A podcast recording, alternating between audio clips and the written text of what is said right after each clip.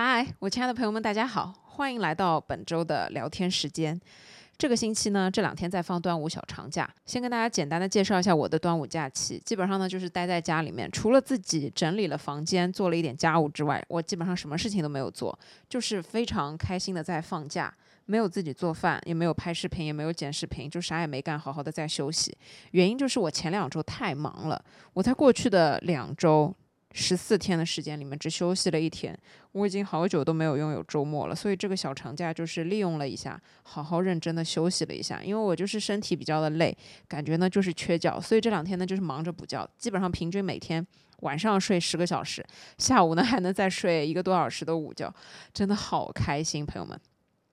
今天呢想来跟大家聊的一个主题叫做如何去建立自己的良好的心态系统。为什么是心态系统？是我觉得说，我觉得我们每个人的生活，它就像是一个生态系统一样。然后我们每个人的心态呢，其实决定了我们每个人每天起来的一种情绪。所以呢，今天想要结合我自己来跟大家聊一下心态这个东西。很多人都说我心态好，所以呢，今天就主要结合自己的一些经验来跟大家聊聊看，怎么去调整自己的心态，怎么去让自己长期在一个比较稳定的心态里面，让自己可以用比较好的，或者说是比较可以让自己开心。的角度去看待生活工作当中所有的问题。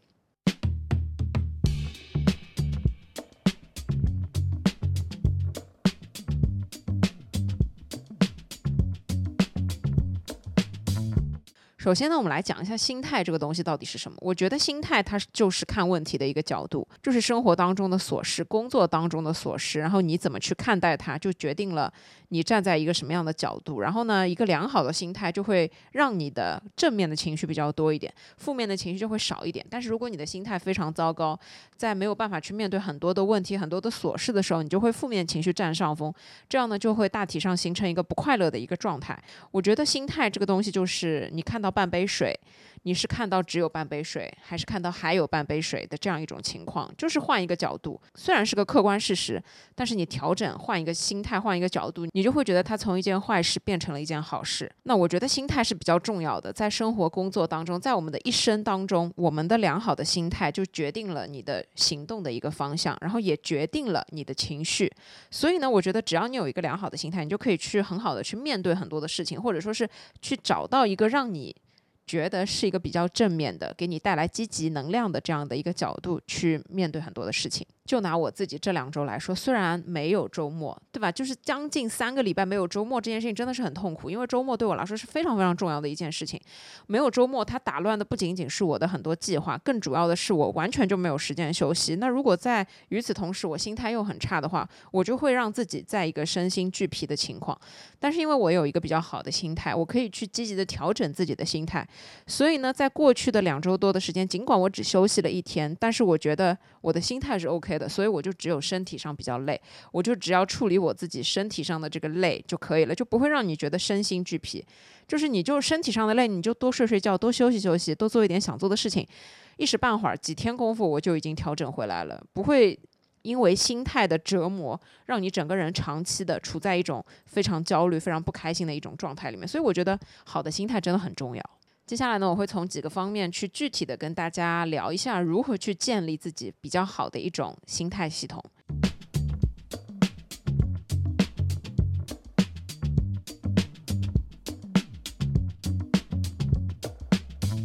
首先，第一点。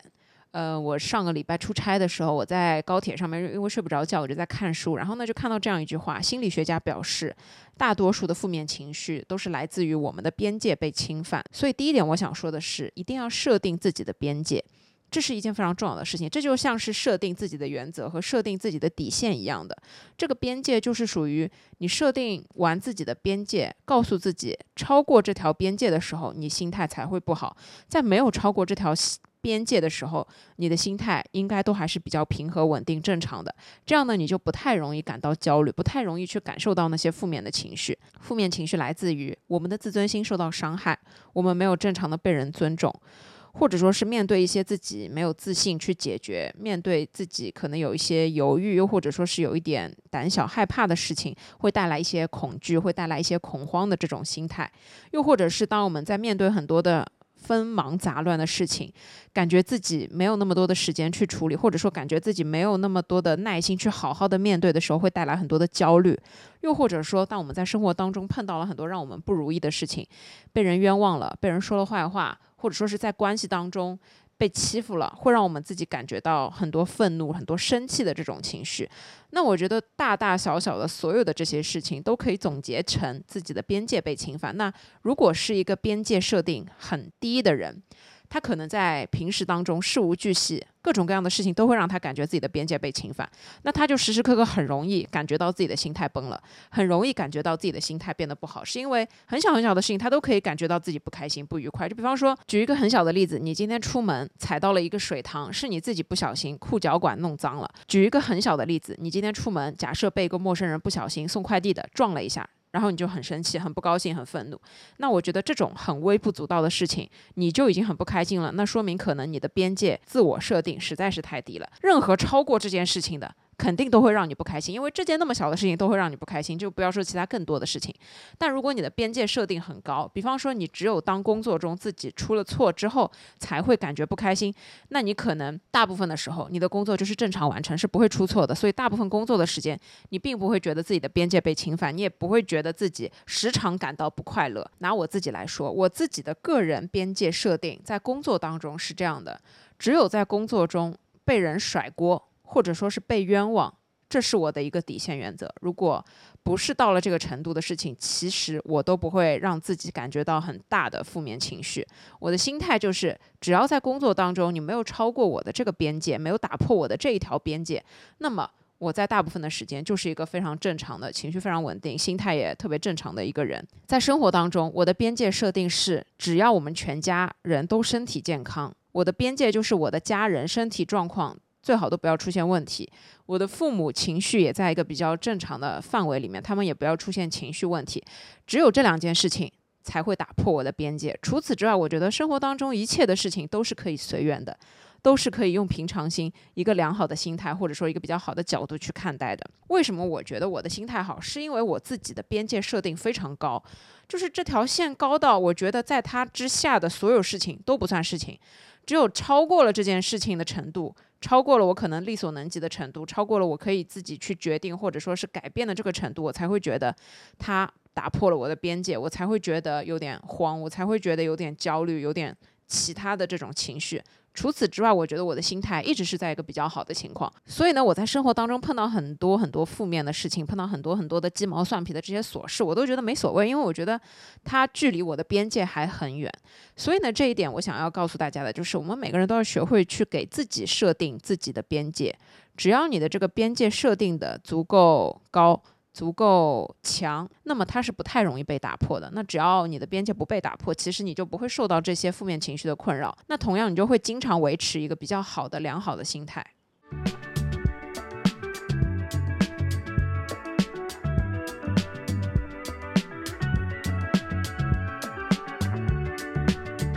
关于这一点设定自我边界，还有一点想要补充的就是：你是谁？这件事为什么会让你不开心？这件事为什么会让你生气？这件事为什么会让你心态崩盘？这个你是谁？我其实想说的是，要做一个格局稍微大一点的人。心态和情绪稳定绝对是挂钩的。很多的时候，我觉得一个心态。它更加的会说明，除了你的自我控制这件事情和你的边界设定之外，还有很大的一部分是来自于你是一个什么样的人。有很多的时候，我们生活当中可能会跟很多的陌生人接触，有很多的时候是保安，是保洁。是送快递的，是送外卖的，是司机师傅，是饭店里面的服务员，等等等等，很多各行各业所有的这样一些人，很多时候我们接触到的这些各行各业的人，他们一定会有做的不够好的地方。那之所以他们做的不够好，我觉得在我的认知层面，就是因为他们的能力有限，他们只能做这些事情。但因为他们做这么简单的事情都做不好了，也就表明了他们做其他的事情更加不可能做得好。所以送外卖也好，送快递也好，无论什么样的选择，这是他们在他们的能力范围之内能选择的唯一的这样的一种职业。在我的层面理解里面是这样子的，所以我不会过分的去跟这样一些人斤斤计较，是因为我觉得我们的能力首先不在一个层面上面。我跟他斤斤计较是浪费我自己的时间，消耗我自己的精力。更为重要的。是，我觉得这些事情它是影响不到我的边界的。我跟你们举这样的一个例子：之前我不是碰到过一次快递员把我的快递送错了，送到隔壁小区的同样门牌号码的一个阿姨的手上，并且呢也没有给到我任何的消息，我打那个快递员的电话也打不通。所以呢，后面这个阿姨联系我，我就自己跑到隔壁小区去把这个快递给取回来了。最终的结果就是这个快递也没掉。但是其实这个快递一定是有责任的。那么大家来思考，这样小的一件事情，其实很多的人都会碰到。我相信有很多人可能处理方法会跟我一样，但是也有一些人，他们真的可能会用不一样的、完全不一样的方法去处理这件事情。这快递员送错了，一定要让他赔。虽然我自己拿回来了，但是我还是不舒服，一定要让他赔。可能他就会去用自己的渠道、用自己的这些途径去想方设法的让这个快递员赔你这个快递或者怎么样等等的。那我觉得像这种事情，每个人的选择处理方法是不一样的。但是你在处理的整个过程当中，多多少少会给你本人带来一些情绪上面的上上下下和浮动。那有很多斤斤计较的人，他们确实有可能会通过某种手段去达到自己所谓的要达到的这种，为了自己的权利或者说是不受到任何的侵害，不不吃任何的亏，去做很多的事情。那我觉得像这一类斤斤计较的人，很难去获得一个良好的心态，因为他们任何事情都要算，任何事情都要。搞，他们愿意去花时间精力去搞，我觉得久而久之，他们的心态就会变成一种比较苛刻的一个样子。就是我觉得拿我自己来说，是因为我对别人很宽容，我有对别人很宽容的这个权利，我也可以有对我自己很宽容的一个权利，所以我的心态大部分的时候都处在一个很宽容的状态。像有一些斤斤计较的人，我觉得他们是不愿意。给到别人有任何宽容的权利，不会让自己有这样一种宽容的时刻，久而久之，心胸就会变得很狭隘。久而久之，我其实觉得心态肯定会变得不太好。如果你只有让别人痛苦，或者说让别人去付出一些所谓的代价，才能得到自己所谓的某种快乐，才能让自己心态平衡，那我觉得这种心态本身是建立在一种你没有办法自己给自己良好的心态，没有办法自给自足，没有办法让自己快乐起来的这样一种情况之下才会产生。所以我觉得设定边界。是非常重要的一件事情。你要问自己，为什么你会不高兴？为什么在这件事情上你会不开心？是不是因为你的边界设定太低了？这是个概率问题嘛？如果你的边界设定越高，让你不开心的事情就会越少。但如果你的边界设定越低，任何事情都会让你心态崩盘，很多事情都会让你不开心。所以，我觉得第一件很重要的事情，要建立自己良好的心态系统。最重要的就是去建立自己的一个边界设定。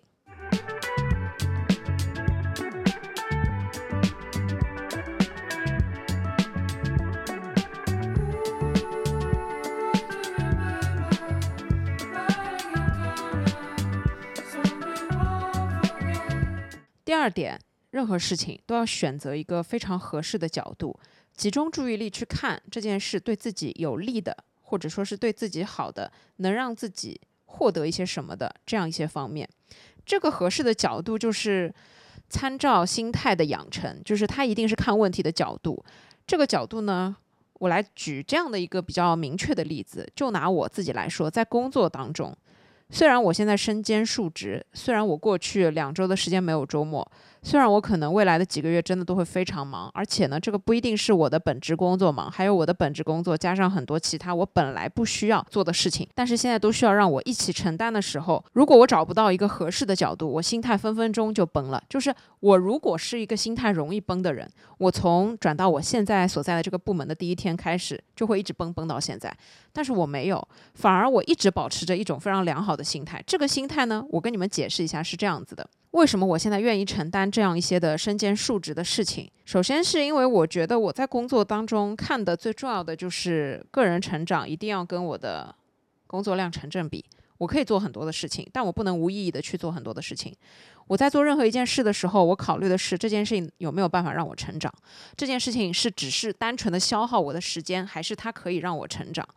在我刚开始到这个部门的时候，我身上就多了很多的事情。大家可以这样理解，我是一个卖东西的。以前呢，我只需要承担 A 地区的所有的销售指标，但是我并到这个部门之后，原来负责 B 地区的这个同事刚好要离职，于是呢，我的领导就找我聊，希望我把 B 地区的销售指标一起接下来。那指标归指标，但是呢，销售这件事情它还有很多后面执行的事情，所以呢，我从那个时候开始就同时负责 A 地区和 B 地区。那个时候我是这样思考的：首先就是我没有过多的这种选择的权利；其次呢，我的领导当然是告诉我，他觉得我比较适合做这个工作，是因为我有这个能力接下来这件事，他一定会这样说。那我思考的就是。我在只做 A 地区的时候，我得到所有的信息都非常的滞后，所以导致我所有的时候会花很多的沟通成本在获取信息这件事情上面。那如果我把 B 地区一起接下来，我发现我是可以走进内核的，我发现我任何的资源都是最早知道的，任何的信息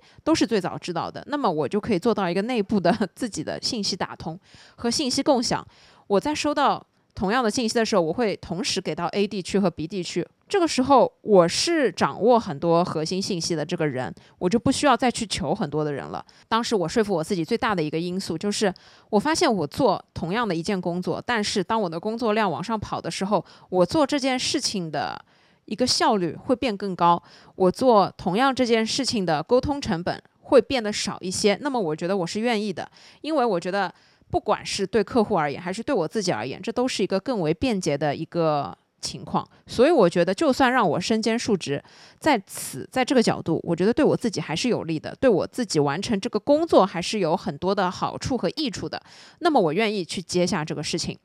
第二个层面呢，就是我发现我接下来 B 地区的这个销售之后，我发现它跟之前做的 A 地区是完全不一样的一种情况，它涉及到很多的商务层面的谈判的东西。我之前呢在做 A 地区的时候，没有那么多的跟人家商务谈判的条件，但是当我做了 B 地区之后，我发现事无巨细。每一条条款你都是要跟人家谈判的，而且呢，你就是主要去做沟通这件事情的这个人。那我觉得说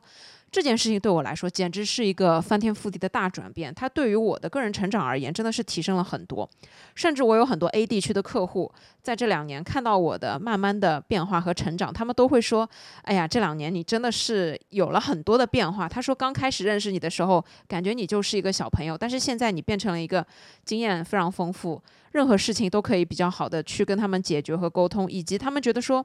主要的问题啊，就是你掌握了很多核心的资源和很很多核心的信息，他们这些事情是一定要来问你的。这个时候他们会觉得你变得越来越好，同时他们也会越来越尊重你。我反正是自己这样的感觉。所以这里我想说的是，尽管看上去我身兼数职，看上去一个人做了三个人的事情，甚至四个人的事情，但我为什么依旧乐在其中？为什么依旧心态可以调整的如此之好？是因为我在这些事情上面可以。直观的看到自己的收获，看到自己的成长。那么，我觉得在工作当中，你能做到成长和你的工作量成正比。那这个时候，你可以去稍微的少考虑一下金钱这个东西，不是说不考虑，是少考虑一点。它已经不是重中之重了。有很多人说，你现在累死累活的在这个公司上班，一个人干三个人的活，赚的都不如人家一个月送快递送的多。这里的核心问题区别就是，我送快递用自己的时间换钱，我永远只能用自己的时间换钱。等到我四五十岁了，我依旧一无所成，我只会送快递，没有任何其他的学习到的技能。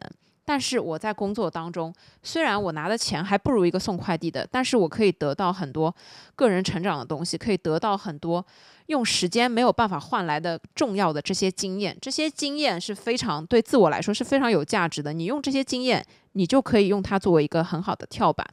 未来或者说是以后，当你年纪慢慢上去。你甚至，如果你自己想要有更多更好的选择的时候，你随便跳一个单位，这些经验就是你最宝贵的财富。而且随着时间，你累积到的这些经验和你累积到的所有的资源，就会变成你自己个人的核心、独家的一个资源。这个在任何行业里面，其实我觉得都是一样的。所以在钱和经验的面前，很多时候没有办法去取舍。但是很重要的一点就是，你要去看这个东西，如果除了钱之外，什么东西都没有办法带给你，只能给你带来。时间的消耗加上所得的回报，但是没有任何成长，那在长远看来，它就不是一个非常好，或者说是非常有未来的这样的一种职业。但是如果这个职业现在苦，现在累，拿到的钱也很少，但如果这份经验会在未来对你有很大的帮助，对你个人有很大的提高，让你完全蜕变的话，那这份工作这样子的累，这样子的苦，才是对你个人是有价值的。所以我在工作当中就是这样调整自己的心态的。有很多的同事说你一个人做了那么多的事情，但你为什么不发火啊、不发脾气啊、心态这么好啊？是因为其实我始终就会抱着一种学习的心态。我就这么跟你们讲，我下个月整个月都不在上海，要去出差，要进一个项目。其实如果我不想要进，我是可以不进的。但是我又愿意去珍惜这样的一次机会，是因为我觉得在我自己的层面啊，我进到这个公司这么多年，其实我没有真正意义上的一次跟项目现场的这个感觉，我是没有体会过的。所以我想试试看。第二个层面呢，就是我觉得我一直在目前的状态里面去寻找一种自己还缺什么方面的东西。如果有机会，我就愿意把这一缺的方面补起来。我是一种这样的心态，所以我会更加的放平心态。当安排我去这个岗位的时候，我会觉得说，我要做的是把时间规划好、安排好，把所有的事情在有限的时间里面都给安排好，而不是。心态很崩啊！我不想去，我不想去。虽然我内心在家里面的时候也会跟我妈抱怨几次，说啊周末要加班，真的好痛苦。但是我抱怨完了也就好了，我也不会就是负面情绪太太占上风，我还是会用一种比较平和的心态去看这件事情。所以我现在也已经觉得说，在一件非常难的工作当中，去找到合适的角度，去找到对自己有用的这个角度，然后把这个东西放大。它会变成你对于做这件事情的一种期待和期望，这不算是自我 PUA，我觉得这个是苦中作乐。我觉得，而且在大部分的时候，我觉得你只有去找到这样一种让自己有期待感的东西，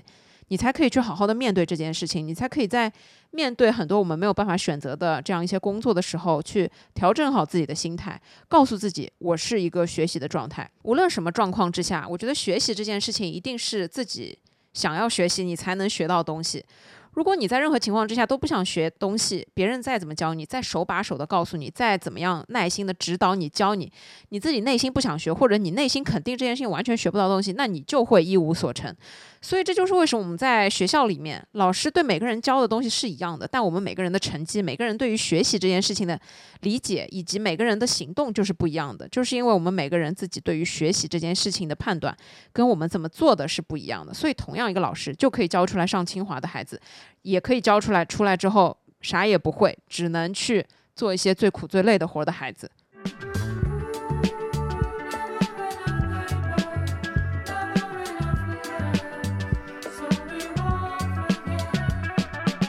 所以我觉得先跟大家分享一下我自己在工作当中选择合适的角度，就是这么去选择的。那另外一个在生活层面，生活层面你要去选择一个合适的角度看问题就更加简单了。很多时候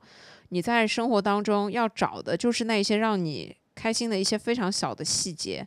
然后生活我觉得是让自己不断变成熟的一个过程。成熟的一个很重要的标志，我觉得就是情绪的稳定，以及你面对很多事情的处理能力，还有就是调整你的心态的能力。所以我觉得在生活当中，我更加愿意去找的就是快乐，只有快乐这个东西。什么事情让我开心，我就去做什么事情。以及这件事情如果让我很开心，我一定要把它拍视频、拍照，用各种各样的方法去记录下来。因为这样子，只有当我在回看这些东西、回顾这些东西的时候，我才真正做到了叫做复制快乐。这可以。一点点的快乐可以把它放到无限大，可以让我看一次视频就开心一次，所以这是在生活当中我非常去愿意做的一件事情，就是把自己的快乐，就是把自己的快乐捧在手心上。这种快乐是属于我不需要告诉任何人，但是我自己就真的非常非常快乐的这样一种快乐。我这两天休息在家最快乐的两件事情，第一件事情就是把我很多不穿的衣服全部都处理掉了，第二件事情。就是每天给我妈下指令、下菜单，我要吃一些什么东西。因为你只有给你妈具体的指令、具体的你要吃什么，她才可以不动脑筋，她执行起来也其实会更加的轻松。与此同时，你跟她下单了之后，你自己在吃这些东西之前，你就会有期待感，吃上了之后，你就会觉得很幸福。然后你妈看到你的幸福也会很幸福。这就是把一件非常微小的吃一顿饭这件事情，扩散成了一种非常巨大的。家庭里面每个人都快乐的这样的一种状态，我觉得随着我前一段时间一个人住了一段时间之后，我更加体会到了什么叫做成熟的一个标志，就是你可以去认真的面对生活当中所有的这些需要你自己来处理的问题，安排自己的饮食起居，安排自己房间的布局。安排自己做家务的时间。当我跟爸妈住在一起的时候，我完全意识不到他们帮我做了很多的事情。我意识不到有很多的事情他们是本可以不用做的，应该是我自己来做的。但是当我一个人住了之后，我才发现我一个人要做这么多的事情，我就会开始感恩我的爸妈。所以我觉得在生活当中去找到一些合适的角度，指的就是。你不要因为一些生活当中很小的琐事就一直不开心，不要因为觉得自己要做家务就觉得很烦，完全不想做。你要去换一个角度考虑一下，这是你自己可以主宰自己生活的一种方式。我在做家务的时候，我就会想，这是我自己可以决定这个东西我想放在哪里，我想决定我想看到的东西是什么样子，我可以去决定我自己房间的任何的空间布置是什么样子。这是一种把。决定权握在自己手里的一种快乐满足的感觉，我就不会觉得做家务好烦，做家务好累，做家务心态很差，一定要找别人来帮我做家务，我就不会有这样的想法。所以我觉得在生活当中可以这样说：一个人的成熟状态决定了他看待这一些细枝末节、所有这些事情的一种心态。你只有可以通过自己良好的心态去找到一个合适的角度面对生活中的所有的琐事，与此同时才可以证明你自己是在一个比较成熟的状态，而不是在一个小孩子的非非常幼稚的状态里面了。因为当你在一个小孩子的很幼稚的状态里面，你就会非常任性的，我只想做我想要做的事情，我只想玩玩具，我只想看视频，我不想整理房间，我不想打扫卫生，我不想给自己洗衣服。你只享受贪图快乐，但不想要做任何这一些。感觉让你很累的家务，所以我觉得这里也是为什么爸妈每次都会觉得我们开始做家务就是长大了，开始规划自己的饮食，开始学会烧饭，我们就是长大了的一个非常重要的原因，就是当我们，所以呢，我自己是觉得说这样一句话：当你在生活当中爱上做家务的那个时候，你才是真正的长大了，而这个时候呢，你也会选择一个合适的角度去看待生活中的很多问题，那这个时候你就是拥有了面对生活的一种良好的心态。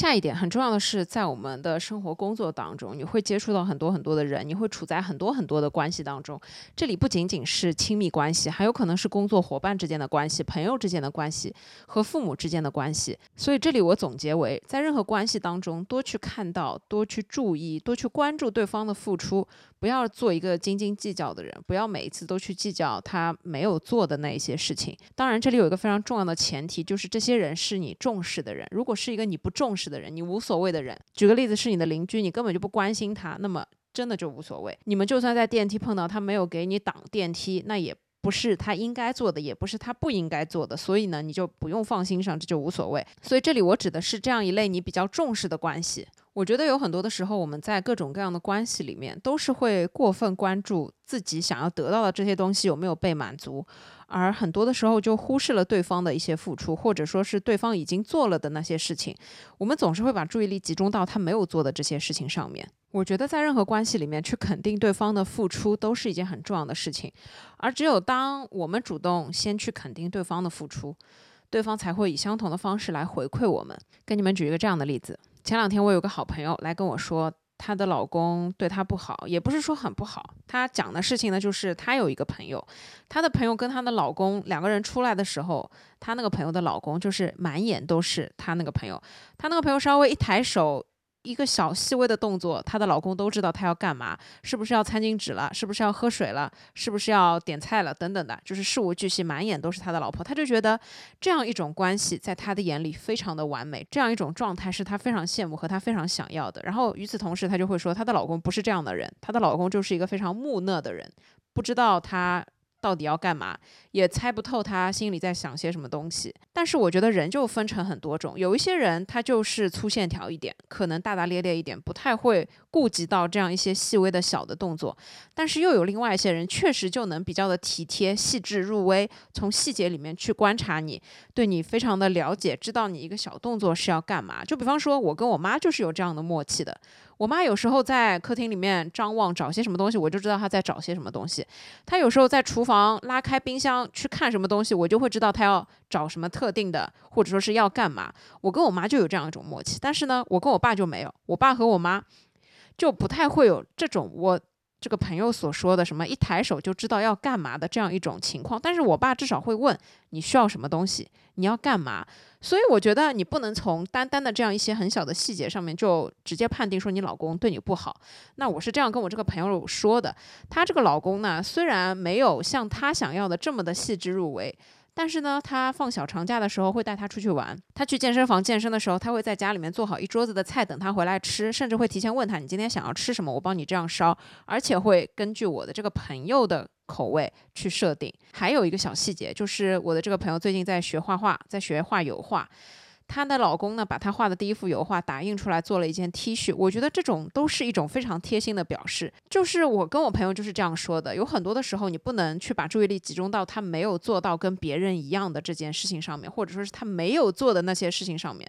我觉得我们每个人都是需要被肯定的，在关系当中也是需要互相被肯定的。你不能因为他没有肯定你，他没有表扬你，他没有对你表达出一些感谢，你就不对他表示出任何的东西。我觉得这就是一座山走不过来，你要向山去走几步路的这样一个概念。因为我们每个人都是需要被肯定的，所以如果每个人都不愿意去做那个肯定别人的人，那么我们又要让谁来肯定我们呢？所以我觉得，你看她的老公虽然跟另外一个老公完全是不一样的两个人，但他其实也。为他做了很多的事情，也为他付出了很多的东西。这些东西我们不讲一个等级，我们不去讲哪一些事情是用心的，哪一些人是不用心的。就是我觉得没有办法去用这个评判标准作为一个衡量的条件。但我只是说，她老公为她做的所有的这些事情，都让我感到很温暖，都让我感到很贴心，让我感到她老公是一个非常体贴的人，是值得被表扬、值得被赞美的。所以我觉得，在这种关系当中。你要有一个良好的心态，是说你要去肯定在你面前的这个人，在这段关系中的这个人，他为你做了什么东西。你要去让自己看到他为你做的这些事情，而不是说一味的去忽略他为你做的所有的事情，而只是把注意力集中在他没有做的事情上面，去把他去跟别人已经做了的这些事情拿来比较。我觉得一方面这是不公平，另外一方面呢，这就是你没有办法去建立一个良好的心态，因为很多的心态问题，它就是在比较层面产生的。因为你有我没有的东西，才让我的心态不好。所以在每一段关系当中，我认为。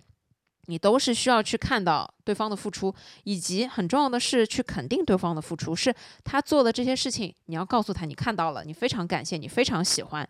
如果但凡有什么你让你不舒服的地方，你也可以通过在先肯定之后才表达出来，才用一种正确的沟通的方式去跟他表达出来，而不是上来就说你为什么不能像别人一样怎么怎么样，就是站在一个高地去指责对方，这样子是很打击别人的，这样是让他会觉得说。啊，我多做都错了吗？我为你做了那么多的事情，但是你只看到这些不好的方面，你只抓着你没有得到的这些东西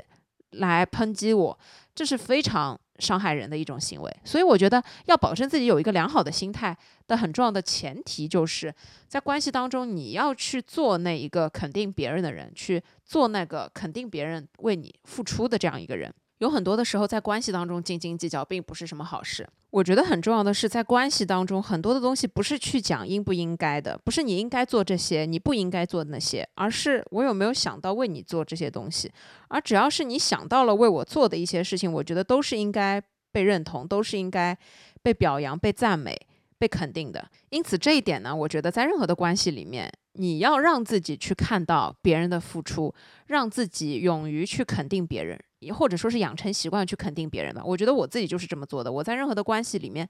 都非常愿意去肯定别人，去给到一些正向的东西，这样我会让人家觉得很舒服。同时，我自己也可以长期的保持一种良好的心态，我不会患得患失，我不会有莫名其妙的期望，我也不会有一些。你没有做到的事情，我觉得心里不平衡，或者是怎么样，我的心态就一直挺好的。你做了这些事情，我会觉得哇。你真的太棒了！你为我做了这些本来不应该要做的事情，你为我多做了这么多的事情，我会表达很，我会表达我的感谢。同时呢，我会很感恩，我会觉得说，我就应该要珍惜这些东西。如果你不做，就是我不会因为你没做哪些事情而让我的心态不好，我会反而因为你的做了很多的事情，让我的心态更好。这样子长期下来，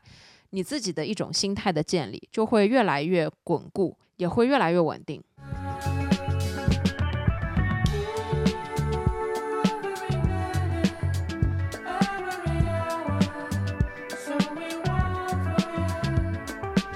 下一点很重要的是，在心态这个功课上面，你一定要正视自己的需求。什么叫正视自己的需求？它有后半句话，不是说放纵自己的需求，它只是你要面对，你要好好的去正视自己的需求，为的是为自己负责。后面半句话是很重要的，不能斩断后面的半句话，这里不能断章取义。什么叫正视自己的需求？就比方说，你今天突然很想吃一个垃圾食品，很想吃炸鸡配啤酒。但是你在减肥，这个时候最好的方法一定不是完全不吃，而是少吃一点。因为你在减肥，所以你可能不能吃个五块六块，但是你吃一块喝一口啤酒是可以的，又或者说吃两块喝两口啤酒，然后后面一顿少吃一点，这都是可以的，并不是说把这个东西完全拒之门外，因为。我自己减过肥，从我自己的经验看来，你在减肥过程当中越想吃一个什么东西，你越不让自己吃，你最后就会越来越想吃，到最后你可能会一口气吃太多，然后达到一种自己没有办法收场、完全控制不了的一种情况。想要吃什么东西，这是一件生活当中再小不过的事情了。那除此之外，正视自己的需求，它还有可能就是，当你在面对纷忙杂乱、很多很多你完全处理不过来的工作的时刻，你想要让自己喘口气。想要给自己放一天假，那这个时候我觉得你就应该放一天假。拿我自己来说，我上两个礼拜不是没有双休日嘛，然后我中间有一天我就真的受不了了，我就调休了。然后那一天我虽然有很多的工作要处理，但是我自己知道我这个状态没有办法去面对这些事情，实在是已经让我感到非常焦灼。我一定要休息一天，先放空，让我休息好了之后，第二天才。好好的去处理这些事情，所以这里很重要的一点，正视自己的需求，不是放纵自己，不是让你今天请个假，后面就不去上班了。今天请完假，你就再也不去处理这些工作了，不是这样。他只是按下暂停键，但是为自己负责是，当你满足了自己的这个需求之后，你要再次按播放键，要把你的所有该做的事情做起来。你要为自己负责，为工作负责，为生活负责。你要在休息好了之后，去好好的做这些事情。很多的时候，我觉得我们会忽略自己的需求，我们会尽量的压抑自己的需求，尽量克制自己的需求。我觉得呢，克制压抑不是不对，但是你克制压抑之后，你总要有一个爆发，你不可能每一次都克制，每一次都压抑。就比方说，物极必反，如果你压抑自己太久了。一直不断的在压抑自己，在克制自己，从来不会让自己喘一口气，从来没有给自己这样一种满足自己需求的这样一种情况，那么长期它一定是不健康的。这里跟放纵不一样的是，我举这样的一个例子：当我自己在减肥的时候，我收到最多的一种私信是什么呢？不是他们不克制自己，而是他们太极致的克制自己，太极致的去自律。他们就是把自律这件事情做到了极致，自己明明很想吃，但就是不吃。然后每天就是只吃很少的东西，自己很想吃碳水，他们就是不吃，这样克制了好几个月，自律他们是做到了，但是同时身体也毁掉了。所以这里我想要说的是，正视自己的需求，它是一种非常理性的一种层面的东西，它不是说让你完全的克制，它也不是说让你完全的放纵。正视自己的需求，指的是在一定的限制的情况之下，在自己可以掌控的一个范围的一个弹性之内，去满足自己的需求。如果你今天想吃零食，那么你就吃几口，但是不要吃太多。如果你今天想要跟朋友出来喝一杯，那么你就找一个朋友出来喝一点，但是不要喝太多，不要把自己喝到大，不要把自己喝到断片。你要有一个限制的度。如果你今天很想摆烂，那么你就请一天或者两天或者三天的年假，但是回来之后依旧要很好的投入到自己的工作当中，你不能无限的摆烂下去。如果你今天很想要见某个人，很想要见某个朋友，那么你就把他约出来，跟他好好的聊一个天，打开自己的心扉，去说一些自己想说的东西。等你说完了，你自己心情也就舒畅了。很多的时候，抱怨的目的。就是为了让自己更好的活下去，不是说让你一辈子都做一个很能吃苦、完全不埋怨别人的人，不是说让你一辈子都不说一句抱怨的话。我觉得这样人肯定是会被逼疯掉的。但是很多的时候，你要找到这样一种让自己可以安全的去诉苦，让自己可以感到安全的去抱怨，但是抱怨几句你自己就好了。就是你不需要别人帮你解决问题，其实你只需要抱怨两句，你只需要表达一下自己的情绪，然后你可能就好了。正视自己的需求，指的就是去满足自己某一些时候特定的一些想法，这同样也是爱自己的一个表现嘛。但是最重要的是，你一定要为自己负责，为自己做的所有的选择负责，为自己在满足自己需求之后。一定要为自己负责，所以就是你不能为这件事情去付出一些过长的代价，但是你要学会怎么去正视自己的需求，只有这样子，你才可以长期让自己的心态保证在一个非常平和的状态。就拿我最近的状态来说，好不容易这两天休息，我知道我应该要拍视频，但是呢。我就是正视自己想要补觉的这个需求，我就是只想要睡午觉，只想要睡懒觉，晚上早点睡觉，因为我知道我睡好了，我身体就快乐了，我整个人就轻松快乐了，我才可以更好的去给你们拍视频。所以呢，我就计划了明天拍视频。你看我睡了两天，明天拍视频，这就是因为我休息好了，我才有动力去完成我后面应该要做的事情。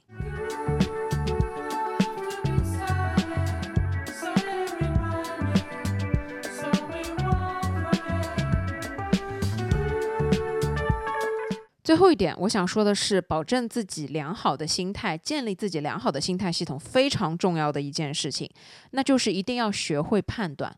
不要被轻易的影响，也不要被轻易的改变。这里呢，我有几个观点，最重要的观点就是，你的快乐未必是别人的快乐，你的喜好未必是我的喜好，你的选择未必是我想要的选择。我们经常说社会比较它是不公正的，其实就是因为单一的标准不能用来衡量所有人，不能用来衡量每一种人的情况，也不能用来衡量每一个人他们的生活状态。所以我觉得很多的时候你一定要学会判断，在社交媒体如此发达的这样一种情况之下，你打开任何的社交媒体首页都会给你推荐出来很多的别人的生活状态、别人的选择、别人的工作、别人的身材。别人的饮食、别人的生活起居等等等等，所有的一切。但是这里你一定要学会判断的，就是哪一些是你想要的，哪一些是你不想要的。不是说社交媒体给你看这些东西，就要让你变成这些东西；不是说他教的东西就一定是适合你的；不是说人家的经验方法就一定适用于你。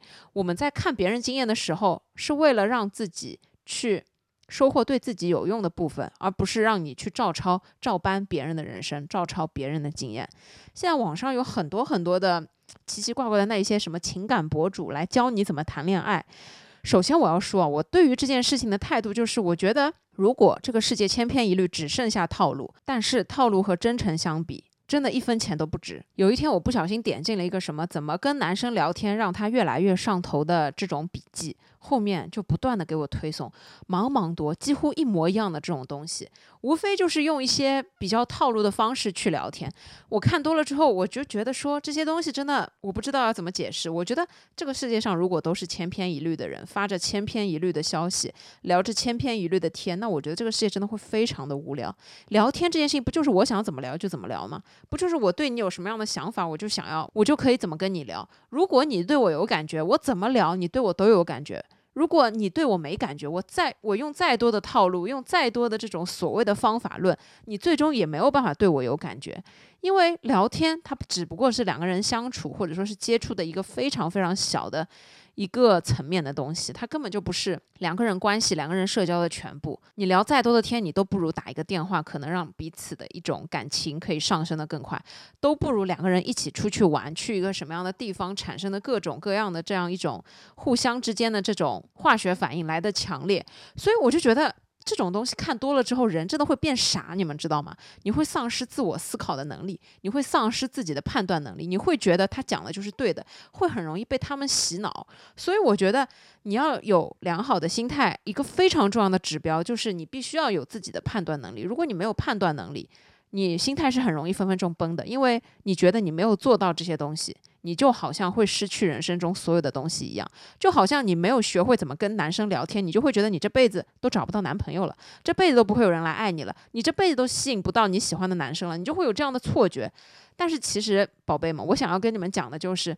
这个世界纷忙杂乱，这个世界上有很多的套路。我们在工作当中会说有很多工作的套路，在学习当中会说有很多学习的套路，但是我觉得唯独人作为一种你要社交的动物，你在社交当中。我觉得没有办法去使用套路。我觉得在社交当中最重要的就是真诚和真心，在真诚真心面前，任何套路都是没有用的。所以这里你一定要学会判断，不要轻易的被这些东西所影响你自己的一些想法。我觉得任何时候做你自己才是最大的一张王牌。还有我想说的是，最近我有几个朋友都同时给我发很多的那种情感博主的笔记。那个情感博主，所谓的情感博主啊，就是。他用他自己的好像非常懂男人的这样一种心理来教你们怎么从男人身上去取得自己想要取得的利益。大部分的时候，他指的是钱，甚至呢，他还开培训班招学员。我就觉得说这种东西，它完全就是歪风邪气。我不知道我要怎么去形容它。我觉得这种东西才是应该要被打压的东西，因为我觉得它的底层逻辑是，他把所谓的爱。他把所谓的喜欢，他把所谓的我觉得人跟人之间最重要的这样的一个真情的这样一个东西，化成了所有的条件，化成了所有的物质，把它用所有的条件来划等号。比如说，在这些人的世界观里面，一个男人爱你，他一定要为你花很多的钱，这两者是密不可分的。他觉得一个男人如果什么东西都不为你付出，那他一定是不爱你。又或者说，他一定要依靠他给你买了多。贵重的东西才能反向证明他对你有多么的爱。我觉得这件事情在逻辑上面是不成立的，是因为我觉得首先真心它不是用任何钱、用任何金钱可以去概括的。其次就是我觉得如果一个人有一百万，他为你花一万，看起来他为你花了很多钱，但是其实对他来说只是毛毛雨，这个东西并不能跟他的真心相提并论。有很多的。女生朋友，我觉得为什么他们这些情感博主能火，是因为有越来越多的女性，她们觉得说是可以依靠爱情，可以依靠自己的个人魅力，可以依靠这样一些自己的这些价值，在情感中向对方去索取很多跟钱直接挂钩的东西，就比方说怎么去找到一个有钱男人为你。花钱怎么去从男人身上榨取更多的他能为你付出的这些东西？我觉得这种世界观、这种价值观是我非常非常不认同的一种东西。而我觉得说你要有自己的判断能力，不要轻易的被这些东西改变，是指说这些东西你看多了之后，你潜移默化会被他改变。你潜移默化就会觉得说，我跟一个男人谈恋爱，他就一定要为我砸钱，一定要为我花很多的东西。我承认一个叫做沉没成本的东西的存在，但是我也看了很多。他可以在跟你的关系当中花很多的钱，同样他也可以去为另外一个比你漂亮一百倍、比你年轻很多的一个女生身上砸很多的钱，就是这并不能说明什么东西。如果一个男人他想要做任何的他想做的事情，你是没有办法阻拦他的。而我觉得说。只有你去找到跟你一样真心真意为你付出的，你才可以有勇气、有足够的底气说你在这段关系当中你是有安全感。这是一段让你感觉到非常有安全感的健康的亲密关系。这里稍微有点跑题了，我想说的就是有很多网上的这些东西啊，你看多了之后，你会觉得说好像你也需要，好像你也要变成他们所谓的那个样子才是成功的，才是对的，才是怎么样的？但是其实不是的，你一定要学会判断。不要轻易的被这些东西洗脑，也不要轻易的被这些东西去改变，因为每个人就是独一无二的。我们每个人想要的东西，它本来就不是一样的。在我的认知层面里面，我从来不觉得一个男人愿意为我花钱就是他爱我的表现。我觉得在任何的一段关系里面，钱它只能折射出这个人的一部分的东西，但是没有办法折射出他所有的东西。所以我觉得在感情世界里面，你不能片面的、单一的只从钱这个方面去看所有的这样一些东西。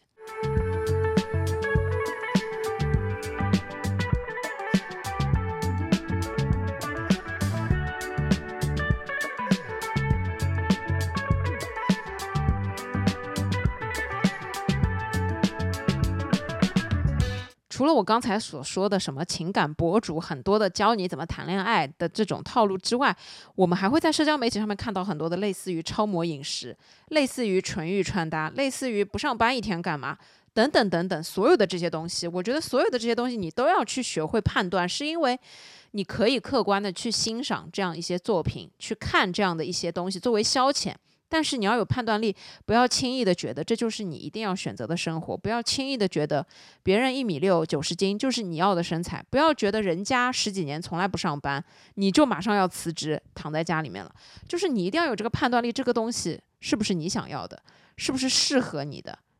适合自己的才是最好的。我觉得只有当你有了自己的判断能力。你才可以真正的说你有一个好的心态，是因为你的心态就是非常坚固的、踏实的自己的一个心态。不会轻易的被所有的这些外界的东西所改变。有很多的时候，我们在网上冲浪，看了这个不舒服，看了那个不舒服，就是因为我们觉得我们自己的心态受到了这些东西的影响。所以，我现在每次在网上看到各种各样的东西的时候，我都会问自己：这是我想要的吗？不是我想要的，那我就不看了。这是我想要的吗？这是我想要的，那么我就努力的把自己变成这个样子，或者说是努力的去超越它。但是我发现这两年，随着社交媒体越来越发达，我发现的一个现象就是。人其实是很容易受这些东西的改变的。你在首页上面看到，如果每一个人都在减肥，你就会觉得自己应该要减肥。你在办公室里面坐着，你身边所有的人都在吃减脂菜，你就会觉得自己好像也应该减脂。就是人是非常容易受环境影响的，所以坚持自己做自己是一件很难的事情。但是我觉得判断力、判断的标准以及你要了解自己到底想要什么东西是更为重要的。就是因为只有你有了。自己非常坚定的想法，你有了自己的非常适合自己的一套判断标准的时候，你才可以去决定自己很多事情，你才可以不受或者说是不轻易的被这些东西改变，不轻易的受这些东西的影响。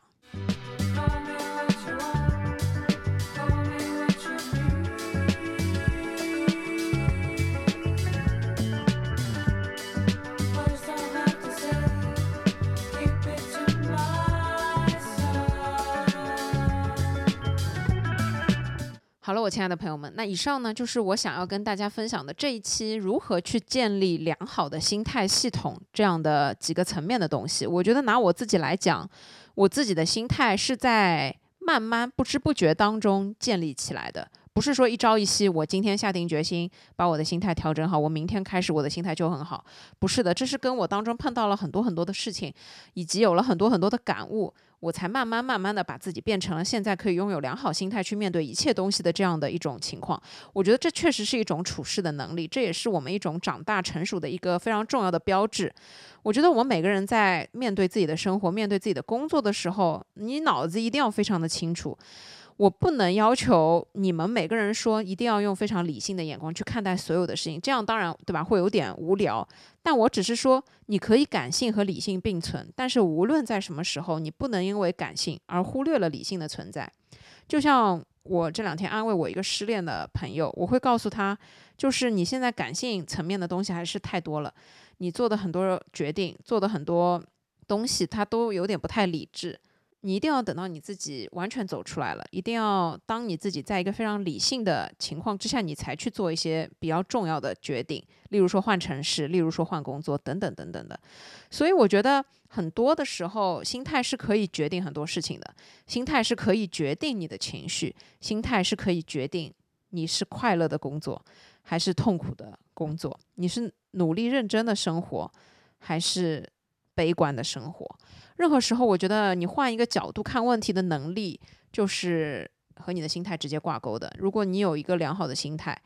你面对很多很多，就算再差的事情，可能嗯也不会差到哪里去。我一直都说，除了生死之外的事情都是小事，所以身体健康是最重要的。除此之外，很多的事情，我觉得放平自己的心态，建立自己的心态系统是非常重要的。因为你面对很多的工作啊、生活啊，它是没有底的。我们现在才几岁，我们未来还有几十年的生活等待着我们，我们还有很多年需要努力奋斗工作。与此同时，我们也需要努力生活，去得到自己想要的这样一些生活，去朝自己想要的生活迈进。所以呢，如果早一点去建立自己这种良好的心态，你就会发现自己更有勇气面对未来很多事情，以及就是当你在面对很多的时候，你发现自己的心态很平和，这些事情都不是事儿，这些事情都影响不到你。甚至当你在做一件非常痛苦的工作的时候，你感觉到的是你对他有所期待，你感觉到的是自己在成长，